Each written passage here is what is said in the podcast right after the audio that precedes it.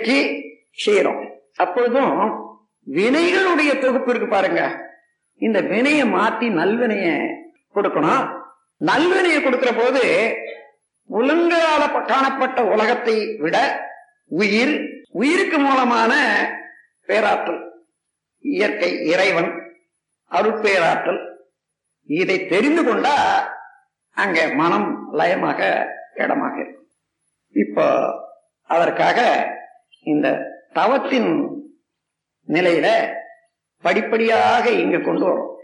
இங்க இருந்து மேல வர வர வர வர பொருள் உணர்வுல உணர்ச்சிகளையே மன செலுத்துறதை விட தானாகவே முரட்டுத்தனமாக இருக்கிறவர்கள் கூட அந்த முரட்டுத்தனம் போய் மெதுவாக ஸ்மூத்தா இருக்கக்கூடியது வந்துவிடும். அப்படி வந்துவிடும். அதன் பிறகு மனம் உயிர் மெய் இந்த மூன்றையும் உணர்ந்து கொள்ளணும். அப்போ இன்னொருவர் காட்டி கொடுத்து உணர்ற போது சுலபமாக இருக்கும். தானா உணரணும்னா காலம் எடுக்கும். உணர்ந்த பிறகு கூட இதுதானான்ற சந்தேகம் வந்துடும் அதனால ஒரு குரு குரு என்ன செய்யறாரு என்று பார்த்தா இந்த வினைத்தொடராக பதிவோட வந்திருக்குது பாருங்க வித்து வித்தும் உயிரும். அந்த உயிருக்கு ஒரு துணையாக குருவினுடைய உயிரும் பாய்ச்சப்படுது.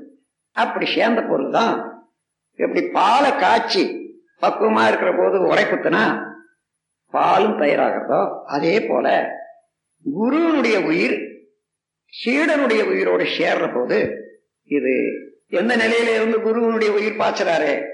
எல்லாம் வல்ல இறைநிலை உணர்ந்த நிலையில அந்த அகண்டாகாரத்துல இருந்து கொண்டு இந்த ஜீவன் உய்ய வேண்டும் என்று உயிரை பாய்ச்சறார்.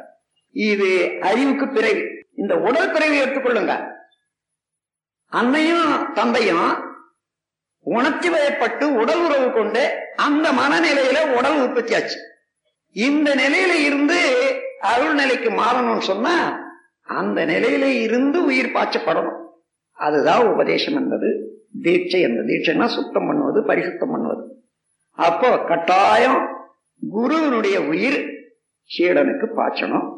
அத மூன்று வகையாக ஒரே அடியில எல்லாம் வந்துட முடியாது. மூன்று வகையாக பாய்ச்சணும் என்பதை இது வரையில வந்த ஞானிகளுடைய ஒரு தொடர்ல மூன்று வகை. ஒன்று பரிச தீட்சை தொட்டு உணர்த்துதல் இன்னொன்று சற்று தீட்சை பார்த்து உணர்த்துதல் ஞான தீட்சை நினைவினாலேயே செலுத்துதல்.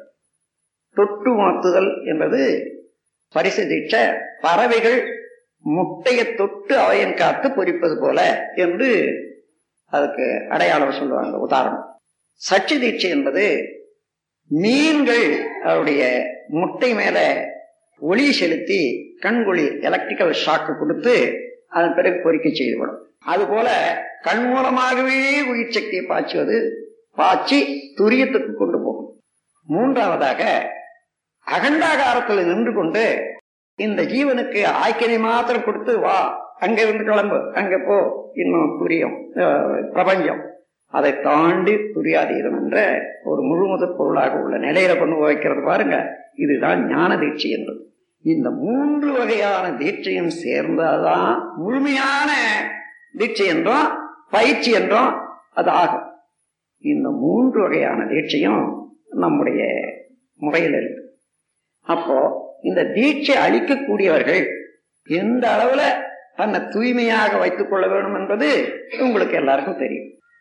எவ்வளவுக்கு எவ்வளவு அவர் தூய்மையாக இருக்கிறாரோ அந்த அளவு தூய்மை தானாகவே தீட்சை எடுத்தவர்களுக்கு படிப்படிப்படியாக இது எப்படின்னா ஒரு ஜெராக்ஸ் காப்பி ஒரு பேப்பர்ல இருந்து இன்னொரு பேப்பருக்கு எப்படி மாறுதோ அதே போல குருவனுடைய உயிர் சீடனுக்கு மாத்துற போது அங்க இருக்கக்கூடிய களங்கங்கள் எல்லாம் நாலாவட்டத்துல போய் குருவனுடைய அம்சமாகவே மாறுறது அவர் சரியாக பயிற்சி செய்யலன்னு வச்சுங்க ஆனால் இந்த உயிர் சக்தி பாய்ந்த உயிர் சக்தி இருந்து பின்னால் அவனுக்கு பிறக்கக்கூடிய குழந்தைகள்ல வந்து துளிக்கும் மறுபடியும் ஆகையினால் அது அதான் விட்ட குறை என்றும் தொட்ட குறை என்று சொல்வார்கள். அது ஒன்றும் பாழா போகாது. ஆனால் இவர் காலத்திலேயே அதை அனுபவிக்கிறது நல்லது. இதுதான் தீட்சை என்பது பயிற்சி முறை என்பது மூவகை தீட்சை என்பது இதுதான். இதை நீங்க அளிக்க போறீங்க.